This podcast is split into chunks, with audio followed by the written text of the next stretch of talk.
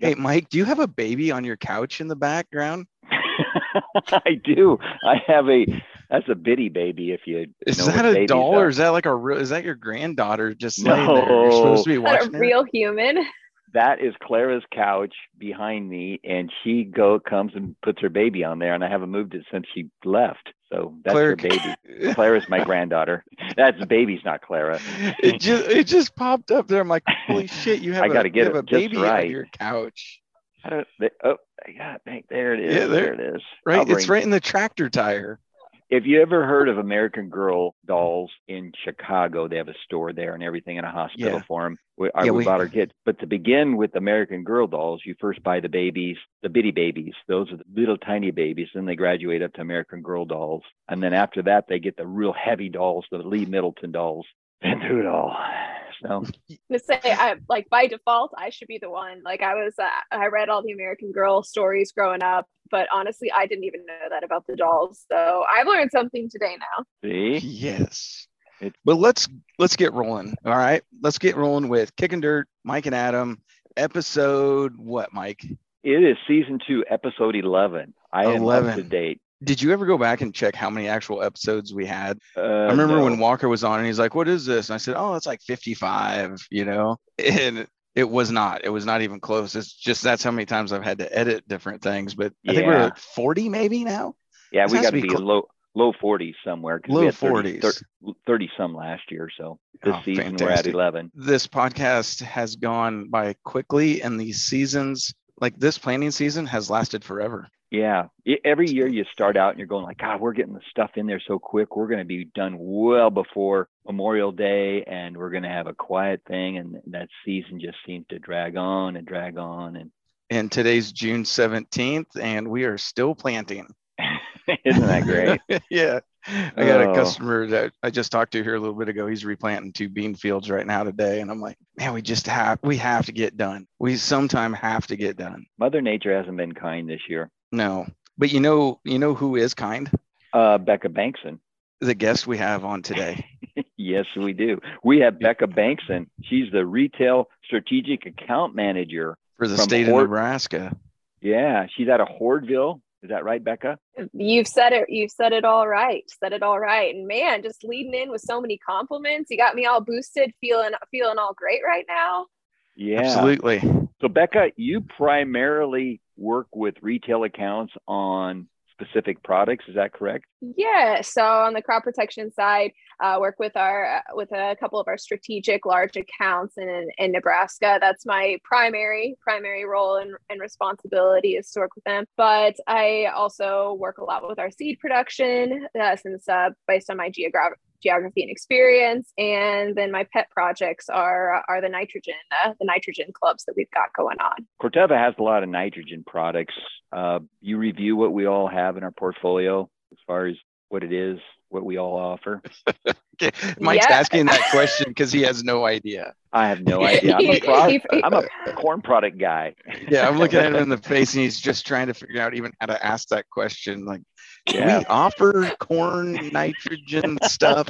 Yeah. Yeah, Yeah. I think Uh, there, we do, Mike. I think we do. Yes. I, well, I mean, this year is is one of those years where you're like, do we have do we ha- even have this product in stock? Where are things at with inventory and supply? So some days I don't even know what we have. So you're you're not you're not alone. But um, we do have a really robust portfolio of of products to help stabilize, help protect nitrogen, and fixate nitrogen as well. So the, the core of our portfolio revolves around N-Serve and Instinct. Same active ingredient, uh, Optinyte technology, uh, and two different formulations depending on what source of nitrogen you're using out there N-Serve for anhydrous and Instinct for UAN, uh, urea and manure as well. And our newest nitrogen stabilizer that we uh, just uh, just launched here a couple of months ago is Pinit Max, which is a urease inhibitor. So typically going to go in that on those urea applications out there, and that's that that kind of rounds out our whole uh, stabilization piece. And then last year we uh, got to launch our very first biological product, uh, Utrisha N.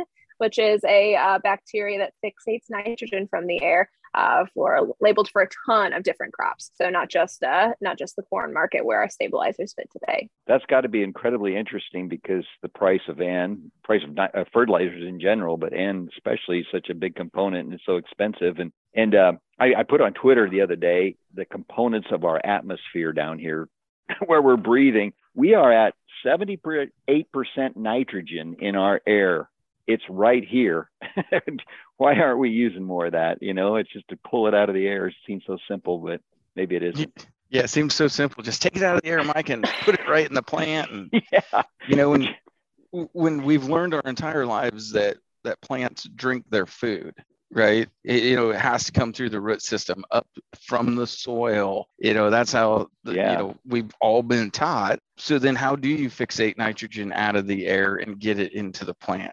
But I was thinking, you know, like corn and, and wheat and grass crops don't do anything, but certain legumes can't, don't certain legumes actually fixate nitrogen out of the air with the bulk of it coming from rhizobia bacteria in the soil? Absolutely. I mean, I I know there are tons of different families of bacteria that actually do fixate nitrogen. And rhizobia is obviously the one that we're common with it from, from the ag industry that fixate the majority of soybeans nitrogen needs when for we'll call it your average soybean soy, soybean yield. But um, there are so many different classes of bacteria that we're discovering that actually do fixate nitrogen. There's all these bacteria that do this work. Why don't we have them do all this work rather than using that energy intensive process of the of to make to make ammonia? Why don't we just have these bacteria do it for us? and it's so much safer and so much more efficient and inexpensive. But before we get into Utrisha and bacteria, hit me up real quick with more on the stabilizers, Pennant Max, uh, Instinct Next Gen, and is there any uses for those right now? You know, actually, I've got uh, I've got some urea going out right now. Um, guys are basically side dressing urea with row crop machines, broadcasting out. Would that be a good time to? Should we stabilize that urea right now, V6 to V9 corn? Absolutely. If you're going out with urea right now, I mean, the temperatures here in Nebraska are so hot. We are losing uh, urea through volatilization at an exponential rate when we're at this this high heat. Uh, this and and also if you get to some more high pH ground, we lose we lose so much nitrogen. And Pennant Max, being a urease inhibitor, is the perfect product to be going. No matter if you're just top dressing, you know, just uh, just a little bit of nitrogen, or you're putting on, you know, close to the full gambit. This time of year, urea it needs to have a urease inhibitor, and Pennant Max is just one of those those good options for that and I absolutely think that's a huge critical piece to to protect. I mean, we don't we if you're if you go out and buy a a hundred thousand dollar piece of a uh, piece of equipment today, you don't not have insurance. You have insurance on it, right? And the same thing goes from our nitrogen. We're writing huge checks for nitrogen on our operations, and we need to be able to have some risk management associated with it. And that's where nitrogen stabilizers they're not going to create extra nitrogen, but they are going to ensure that the nitrogen you're using actually ends up in the grain bin at the end of the year. They're actually getting the value from it, that it's not, uh, you're not having off target movement. And as we get to this late part of the season, besides if you're not using uh, urea as a top dress, say, you know, we've got a lot of replant situations going on. And so guys are still doing a lot of those high volume side dress, whether they're knifing it in or, or whatnot. I would still recommend a stabilizer at that point. If you're putting on you know 20 30 40 100 pounds of nitrogen you're still getting some value from it. Absolutely. Now as we transition to later in the season we start doing fertigation uh, there's a, some different schools of thought there but right now absolutely. I, I i would say that our data doesn't have a super high roi right now from most of our traditional fertigation uses. I mean that being said you know every, every day i think i know everything about how a guy's going to apply nitrogen and use nitrogen i learned something else. So that's a that's I think the exciting part is where we look at stuff today. This is what we've seen work but there's so many different ways that people use nitrogen as a part of their program and different ways to do things. And that's i mean we're always we're always just learning. We're always just keep uh, keep changing and keep going forward but the days of traditional like anhydrous ammonia applications in the fall those days are getting behind us somewhat you know even in these traditional areas that may have enough clay content that leaching isn't you know a major concern just the overall application of anhydrous from fall to spring seems to be gaining traction. And so people I think need to be educated more on things still need to be stabilized in the springtime um, on those early applications, not just fall applications. Correct, Becca? Absolutely. When, you know, traditionally people think about stabilizing fall because they're like, oh, this nitrogen's got so much time out there. We want to make sure it's protected.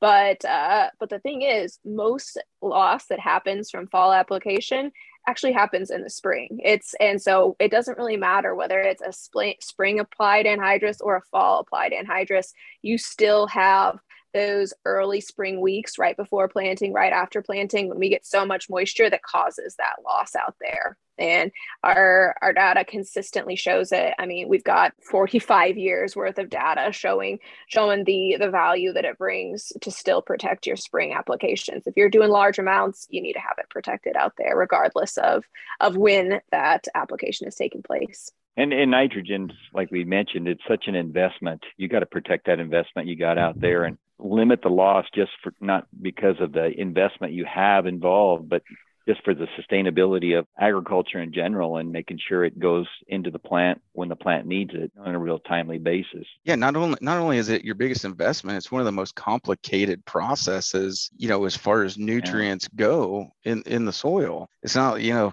it's not like phosphate or potassium that kind of sits there until the plants bring it in. It's got, you know, a lot of our sources of nitrogen has to go through the nitrogen cycle to be usable and what is the plant going to uptake? Early in the year does it take up a higher percent of ammonia versus nitrate? And then later in the season takes up more nitrate no ammonia you know? So what form do you even have? And you got all organic nitrogen mixed in there? It's like how does this all work and how do you prove it? And then again how do you prove how many pounds per bushel? That's the one that gets me every year Oh, I think it's it's it's just fascinating to to to see when you talk about it, talk to someone about their nitrogen program. And the thing I like to ask is is exactly that, Adam. What's your NUE? What's your what's your what? How much nitrogen are you putting on to actually get a bushel of corn? And it's it's not that 1.2 pounds anymore. Like it's uh, I mean we've got we've got phenomenal producers here that are at 0.7, 0.75 uh, nitrogen use efficiency that's it, it's i mean that we can really start to move the bar. And the other thing is that's a great financial thing. When you can lower that cost and get such a higher return on investment i mean that's where that's where you really start to see uh, start to see your profits grow exponentially is when you can reduce that expenditure. I like the concept the idea of being more efficient to get the bushels but our nitrogen use efficiency is only measured at the end of the year. It's how mm-hmm. many bushels did you get and how much did you apply? And could there have been more opportunity for more bushels if we had done things differently? That's what gets me all the time. And then how many other factors go into getting those bushels when really we're just measuring bushels versus in? Because I think I'm in my mind, I'm always going for that high end curve what's 300 350 bushel take? And and is that curve is that nitrogen use rate higher when you get 280 plus versus where we can measure a lot of this at maybe 260 corn and have nitrogen efficiency down to 0.75 0.8 but can we do that at 300 yeah and I, I think it goes back to that great answer that uh, agronomists love to say, and everyone loves hates to hear, but it depends, right? Oh, like it's the only time yeah. we the only the only time we talk about depends is talking about Mike. He turned 60 a couple weeks ago and depends don't, don't go there birth- adam didn't you get depends for a birthday present no yeah, yeah. no. you're brutal you're brutal Okay. All right. Well, agronomists, we use depends all the time. Mike just uses them differently. uh-huh. Uh-huh. Uh-huh. I've seen some charts though that, you know, when you are pushing those last 20 bushels, you know, 280 to 300 or 320, I think the efficiency goes up. I think I remember seeing that. I'm you think the sure. efficiency goes up? So, like you're saying, the last 20 bushels is 0.5 pounds per bushel, or it, it would be it'd be less if it'd be less, yeah, it'd be less pounds per bushel on those last few bushels. The plant is built, the uh, the uh, infrastructure's all there. Now, again, it depends because Mother Nature's got to be there. You got to have the GDUs, you got to have the weather, you got to have everything clicking. But if you do everything right, I think those last bushels, the efficiency use is better. but I could be wrong. You could be, and so could I, but I disagree with you on that. I I In- think that it's higher. I think that we can be more efficient, you know, that point eight, let's just call it point eight, up to 260 bushel. But from 260 to 300, I think you got to average in maybe one, and then 300 to 350, 1.5. Yeah. I you know, and I so I think our I think our nitrogen use curve is more of an uh, S curve. You know, it starts low, goes high, comes back a little as you get towards the top, but then takes a lot more to finish it off. Yeah, that could be. Oh, that could I- be. You're you're just figuring about mileage on a vehicle. If your vehicle's going 60 mile an hour, you got pretty dang good mileage. But if you're going to take it to 80, your mileage is going to drop quite a bit per gallon. You know, maybe that's the concept that works on corn Huh. nitrogen too. I don't. That's a hell of a Yeah. concept, Becca. What's your thoughts? I, I mean, I, I go back to when we talk about nitrogen, obviously, we've got a ton of nitrogen that has to go in to create the structure, right? The highways to be able to get corn to where it is. And so, I mean, I, I, I at the end of the day, if when we've got the entire plant built and we're adding a pound more of nitrogen, obviously a pound uh, more of that's going to grain than anything else. I think from like where where the where the nitrogen is going that if, if you look at it from that perspective then yes the efficiency increases as you get later in the season but i do think that as we start to get to top end yield we we run the risk of of trying to cut one of our most controllable uh, most controllable elements right? Like if you look at the seven wonders of the corn world you know number one is is weather number two is nitrogen. And when we start pushing some of these these top end yields the last thing we want to be doing is shortchanging it on nitrogen. I definitely think that while nue is the great goal we need to be very cognizant of how we get there and be trying to trying to ride that uh, really thin fence line at the very end of the season to not go over i think is a pretty dangerous game when you're starting to push some of those higher yields. Yep, exactly.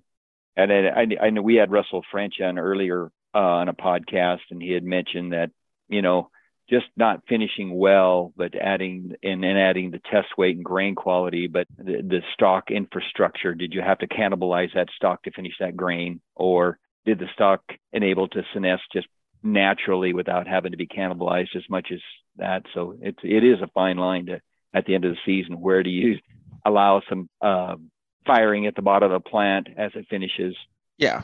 Remobilization is the big part. That's the big piece. You know, so we're talking about going to grain and remobilization. And this is why I think the efficiency is worse when we get to those higher yields, because in a normal situation, you can allow firing in the bottom and, and you can allow that plant to remobilize its nutrients to the grain and reach 280 bushel corn. But in 300 plus bushel corn, you can't allow that plant to remobilize that much nutrients because then it, it you just can't get the grain and get it harvested and get it dried down um, without adding more nutrients. And that's why I personally think the efficiency goes less because you're still building. Um, you know, the factory's built. You guys said the factory's built, but it's the maintenance. Think of the Yeah. highway, even, you know, the roadways, the pathways.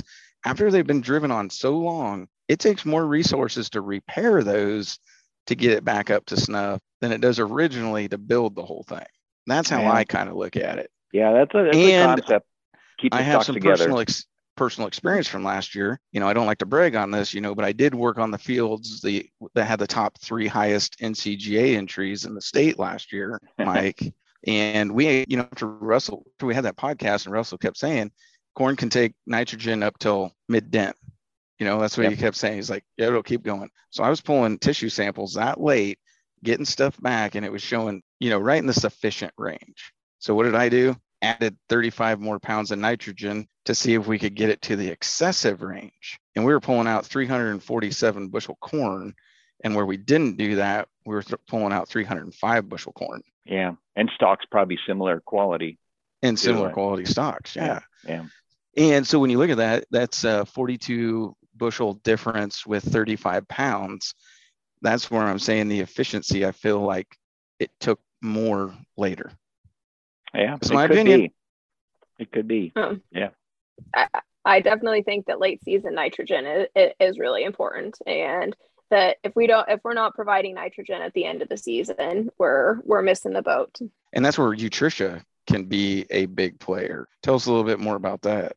Um, and I, I, I, I was biting my tongue because I'm like, I know we're going to get to this, but when you're talking about, uh, talking about having these high yield uh, environments where you're needing to add nitrogen at the end, I mean, that is a perfect place for Utrisha to be because it is a backup generator. So it's using the nitrogenase cycle. So that's what's capturing nitrogen from the air, uh, creating it uh, into ammonium and it's only producing that ammonium when the corn plant is not sufficient. So when that you can think of it as as just like that what i said a backup generator. Your corn plant's ammonium levels dip below what they want it. That bacteria starts kicks on starts producing that ammonium. And when the levels are sufficient it's going to hang out there it's going to relax enjoy itself and wait for its opportunity uh, to provide that value in a symbiotic relationship so when is the best time to be putting on Utrisha? So Utrisha is a season long product, as most biological products are. But that Utrisha is different in the fact that it is a foliar application. So it is a bacteria that completely colonizes leaf tissue.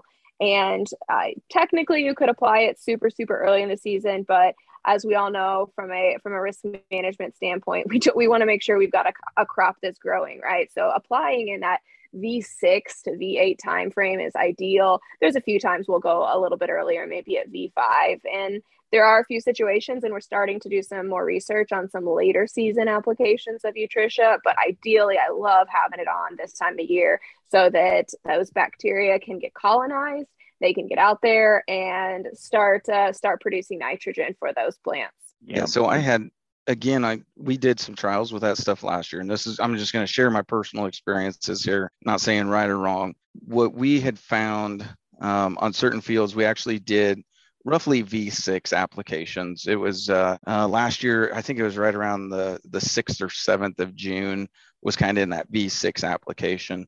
And then we came back when it was V9 to V10, where we had just a, a fuller canopy to catch more of that material.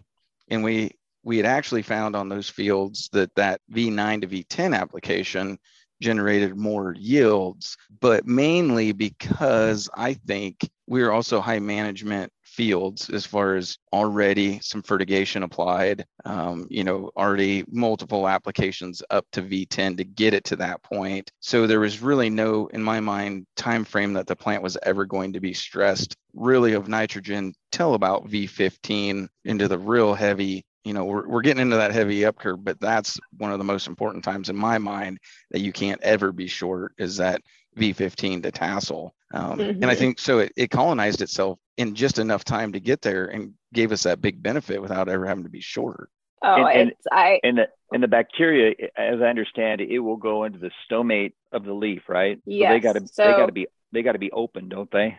I mean, Ex- not- exactly. I mean, th- this uh, th- these bacteria are pretty large bacteria. They're a methyl-based bacteria or a, a Methylobacterium family, and uh, they've got a. The only way they're getting into that plant is through the stomates. And so when we start talking about having some really hot temperatures right now, uh, those stomates, you know, are going to close. And we've got to apply Utrisha in morning applications out there because we need to have that pathway open for Utrisha to head in and uh, get that, uh, start that colonization process out there. If we, if we wait and apply Utrisha at three o'clock in the afternoon when it's 100 degrees. Uh, unfortunately, you're just not going to get that benefit. Utrisha is not going to make it. And that's unfortunately a, a, a, not a wasted application. And if it hits the soil, it's a wasted application also, correct? Exactly. It's we only present in the leaf tissue. These bacteria are not going to survive and provide that benefit in the soil. So, you know, if your if your application method is set up that you can band over the plant, great, go for it. I mean, that's going to be the best value for for an application out there. But broadcast applications at V6 to V8 is the most common commonly used application, and it uh, as long as we're doing it in the morning. And the other thing that it's been interesting for me, so you know, obviously from the crop protection side, and biologicals are a bit of a new thing, is just thinking about how many other things you need to think about when you're dealing with a living organism like one of the biggest things is uh, chlorine in the water like i know so many people who put you know pool tabs in your in your in your spray tank to prevent algae growth well when you're putting those in to prevent algae growth, hmm. you'd be killing any bacteria. so yeah. there's a there's a lot more steps that when we start talking about uh, biological based products, we've got to think about making sure that our temperatures aren't too hot, that our water quality is uh, we're not doing something to to kill kill algae growth, and we're not having that chlorine contact. And then we've also got to think about what else is in that tank when it comes to legally you can mix anything with Utrisha. There isn't any legal restrictions, but um, one of Corteva's big pr- promises is like we are going to test everything that goes with Utrisha because we want to make sure that if you're adding a herbicide or a fungicide in with this application, that it doesn't negatively hurt the bacteria. And so that's uh, on Utrisha specifically. We have a biocompatibility guide of products we've tested to make sure that they're not going to harm Utrisha. They're not going to hurt it because there are many uh, crop protection products that have essentially antimicrobial products built into the herbicide formulation. So if you mix that with Utrisha, unfortunately, it's going to negatively affect it. And so that's one of the it's it's a pain. Don't get me wrong to like start having to think through things differently, but it's a it's a different mindset in the biological world, and it's it's a, it's a good challenge. It was a I point that Matt- listening that sounded really complicated. So I know our farmers won't. Um, you, you I'm just joking, Becca. I'm just. I'm joking. sorry. I'm sorry. We just want simple and easy. Yeah, and another point made. Adam mentioned earlier. If it hits dirt, it's not doing any benefit. If you're broadcasting it on small corn, you're hitting a lot of dirt. So mm-hmm. either band it over the top of small corn or wait until it gets a bit bigger where you can hit a lot more leaf tissue for the most coverage of that and getting on green tissue yeah, let's throw a biological in there and have everything cleaned out properly. And I mean, it's just different, you know. So I'm always concerned that whenever we get these new ideas and and uh, things that are beneficial, but take a little extra time to think about it, they never catch on that quickly. Yeah, it's it, it's something where we can't you can't you can't have your cake and eat it too unfortunately. And for some producers that's you know maybe maybe Utrisha isn't the right fit for where you're at today. And that's and that's a fine answer right? Like we all that, that there's not one perfect way uh, to grow a crop. There's not one perfect thing. And that that's a fine thing. But i know you got upset when i said you can't have your cake and eat it too. I saw that face. I, I know. So, yeah adam really likes cake I do like cake. Can't you tell? yeah. The, the one thing that really caught me off guard when we were using this last year was its label for soybeans. And I got to thinking, why in the hell do we need a, another bacteria, you know, labeled for soybeans? Tell tell me more about that. All right, I'm gonna I'm gonna take a, I'm gonna take a moment and jump on my excited soapbox. So okay. I absolutely was so excited about nutrition on soybeans because we think about we'll call it 80 bushel soybeans is about that magic uh, magic number where i think it differentiates between needing more nitrogen and not needing nitrogen. But a lot of guys don't realize how much nitrogen it takes to make a soybean crop. Like soybeans need about four times more nitrogen per bushel of grain than corn does. We just don't think about it because we've got this rhizobia bacteria that's uh, on our root inoculants that is producing most of that nitrogen for us already. And so it's producing nitrogen. We're getting some mineralization out there. So normally nitrogen is not a is not a big issue for soybeans. But once you start getting above that 80 bushel,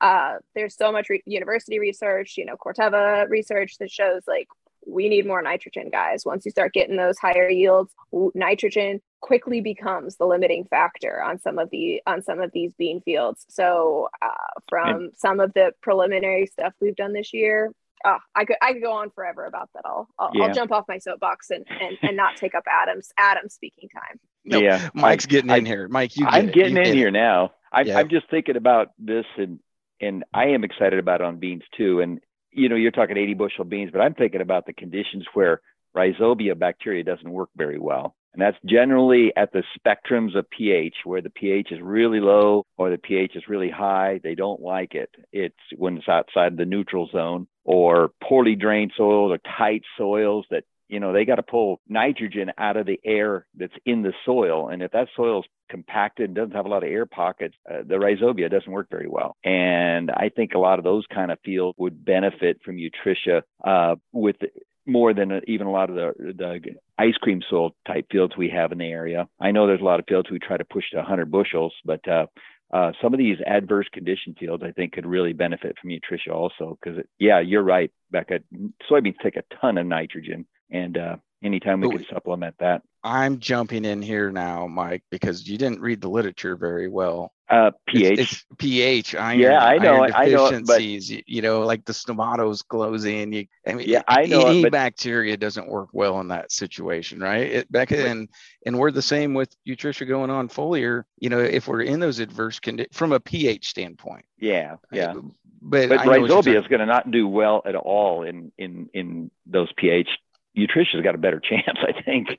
Well, I think it would too, especially if you could get to it before the plants are showing your, yeah, chlorosis. chlorosis, or if you're putting, if you're, at least if you're putting iron in furrow. You, I mean, you're right. We never get nodulation in those situations, mm-hmm. but yet I think we could reduce the iron deficiency above ground. So maybe the the Nutritia bacteria could fixate nitrogen in that scenario.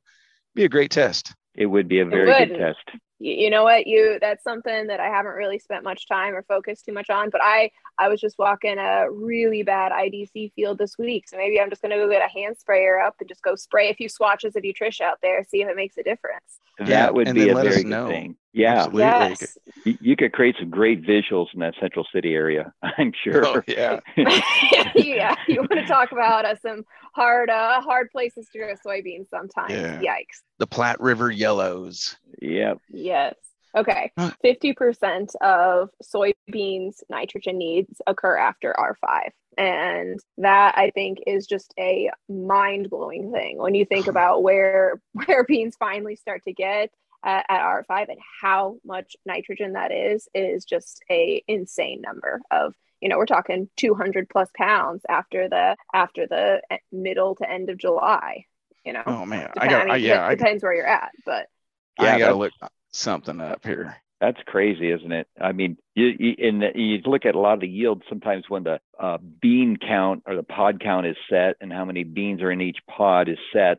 Your only real way to increase yield is to, to swell that bean size to bigger and bigger levels, and that's just pushing it late too. So there's a time when it's setting pods, determining which ones it's going to abort and keep. And then after that, it's just get as big as beans as possible out of the ones you have out there. So Okay, I'm just I'm looking at this real quick. So R5, um, R5 to R8 full maturity is roughly, let's see here, that's uh, 33, 41 days. We'll call it, it 41 days off a kind of textbook, R5 to, to maturity.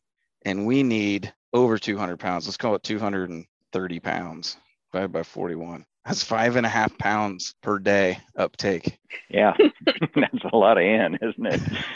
that is. I, I mean, when you when you think about that way, you should you can just about watch the nitrogen move in a just, in a soybean plant. When you're talking about. So it's got to be mineralization of the old corn stalks or organic matter to every source you got out there.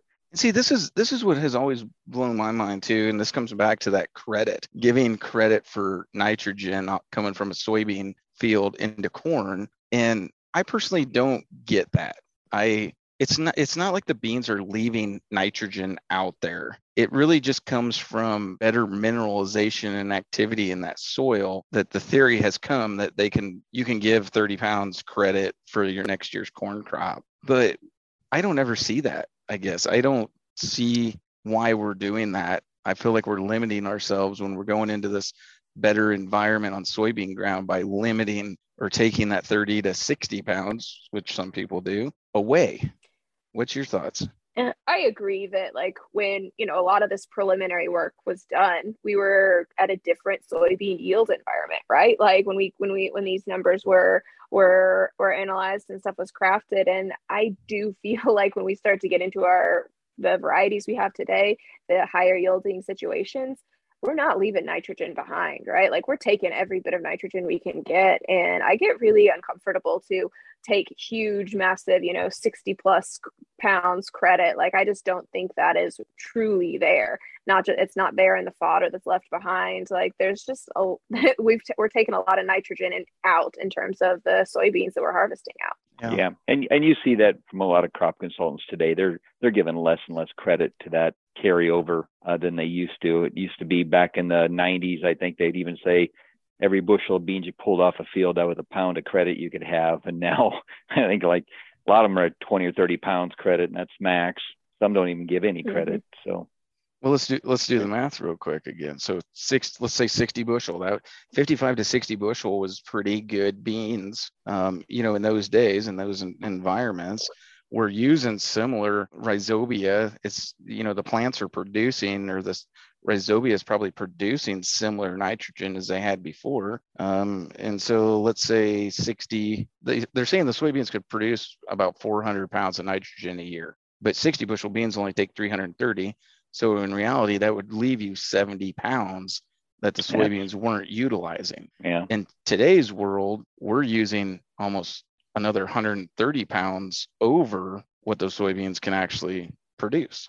Yep. Mhm. game is game has certainly changed when you went to 80 to 100 bushel beans, hasn't it? It's just We actually had field averages over 100 bushel soybeans last year, like field full 135 acre under pivot fields. Yep. crazy.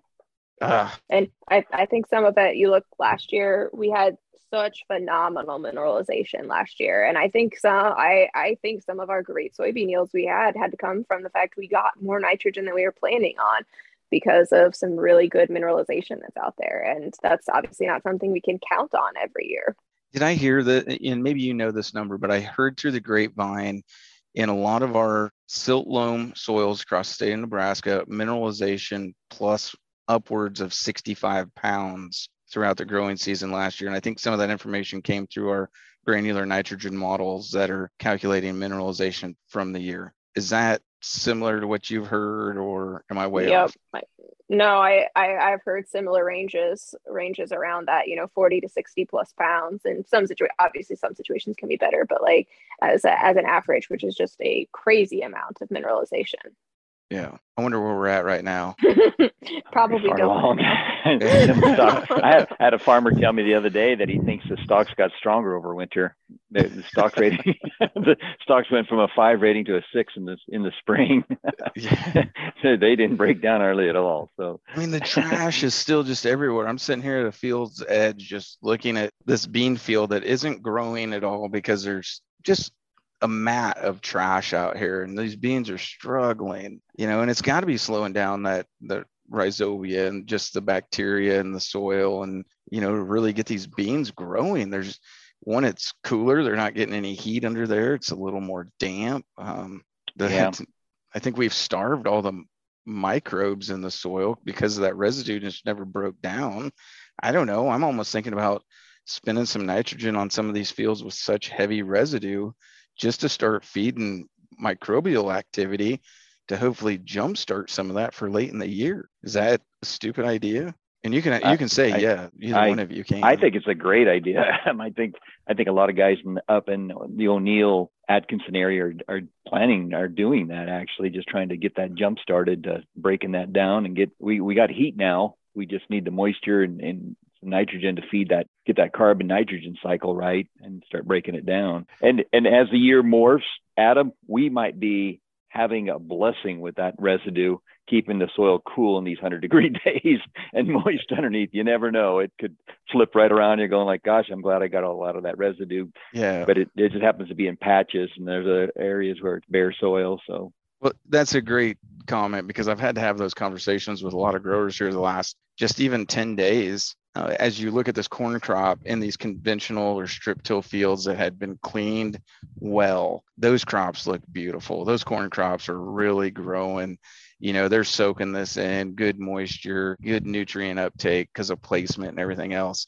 And then you look at a lot of these no till fields with heavy residue and they are struggling to get going. I mean, it's just, they are. But usually by mid July, all of a sudden those tables start turning. And those Mhm. no till fields, you know, they're picking up the benefits late in the year and they look better and they fill out grain well. And then you go back to see, this is why we don't disc everything every year.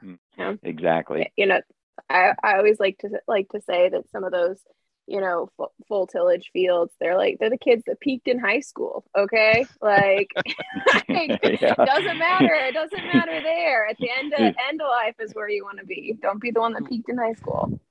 What do you mean? We don't harvest in June? You know. You know, when beauty you, when you It's it is. It's a beauty contest. When you drive up and down these gravel roads and you can see the top of cornfields still, it's all measured on how good does that look. But as soon as the corn all tassels out and it's above your head and you can't really see the tops of it all when you're driving around, you can't see how beautiful the field looks anymore you know? And the beauty contest is completely gone but it's it's a visual harvest time uh, until now until tassel of just saying man that's so beautiful that corn is going to yield 400 bushel. Look how good it looks. Yeah i do that every day with looking at corn hybrids. Giving a beauty contest right now but it's going to be a completely different story by fall. Yeah. All right so nitrogen stabilizers uh Utrisha the the N Club which i gotta i gotta commend you on that. That that was a brilliant idea um, the people on the call or uh, listening on the podcast probably have no idea what we're talking about but the N Club tell us what you have kind of created there and the learning opportunity uh, for and just education and what it's kind of geared towards, if you would. So the N Club is a uh, it's a it's a group that uh, that we've that we started. It's a joint effort between crop protection, the Pioneer Agronomy team, and the granular team as well uh, just to really educate uh, several several producers and several reps about how to be the best manager of nitrogen right? Because it's not something that we can just write out a script at the beginning of the year and give you the perfect field map to success. It's super dynamic. It's super different for for various people and we want to be able to to give that information. I mean we Corteva is the creator of the very first nitrogen stabilizer. Uh, we've got the digital, the, the, the best digital platform for uh, measurement of, of nitrogen and a dynamic nitrogen modeling tool. And also we've got, you know, how many hundred plus years of agronomy research on the Pioneer side. And there's there's no better no better way than to bring those bring all those resources into one room and to, to listen to what people have to say about what's worked for them and what can we do to create perfect situations for our growers to maximize maximize their revenue, maximize their profit on their farms. And not all of us always have the same opinion. So, you know, not not afraid to to say, Adam, I don't agree with you on this, but that's that's fine, right? Like good debate is important. Is where good new ideas are foster and come from. Are you and, saying my opinion doesn't matter, Becca?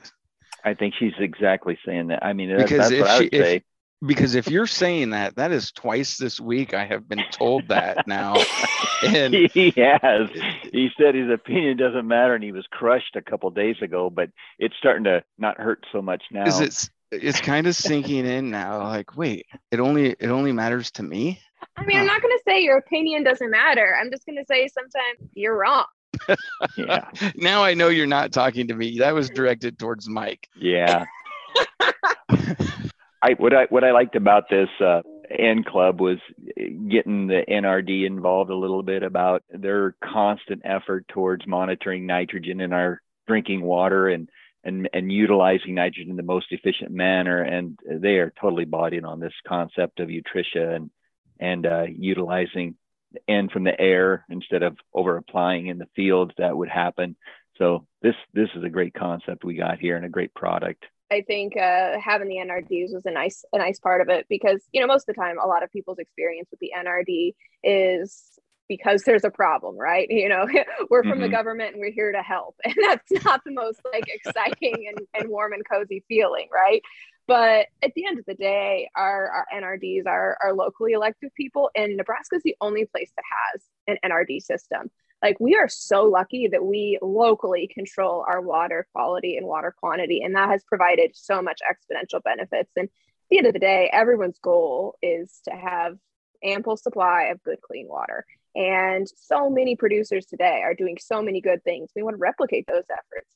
Yeah there are some people that have a little bit of room to grow but the more that we can help bring uh, bring those people that aren't quite as progressive up up to the to the realms where everyone else is at the more we can keep uh, the federal government away from creating regulations that restrict uh, our use to be able to have good clean water. And, and education is the key to all of that. It's education in my mind and exactly what you're doing and the systems that we have uh, the granular nitrogen system and and the all the information behind Utrisha and nitrogen stabilizers and just getting that information out to people not just our growers, because a lot of our growers are doing things very well, but it's about getting that information to the NRD and to the the people making decisions for us. Uh, you know, if you can start educating them on the on the usage, the monitoring of it, watching where it's going, understanding root uptake, understanding time frame of uptake, you know, all of a sudden it becomes a a, a pretty equal relationship between government and farmers uh, and all of us together, you know, just trying to make it better. So that's it's been fantastic. I absolutely great concept and a great idea of putting that club together to educate.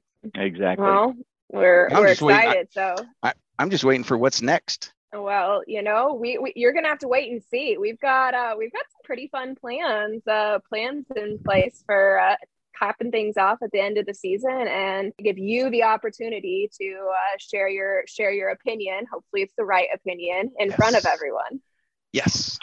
And they will value that, that opinion, Adam. So, Well, the the 10,000 people that listen to this podcast since we started, I've gotten pretty good feedback that they like my opinion. So yeah.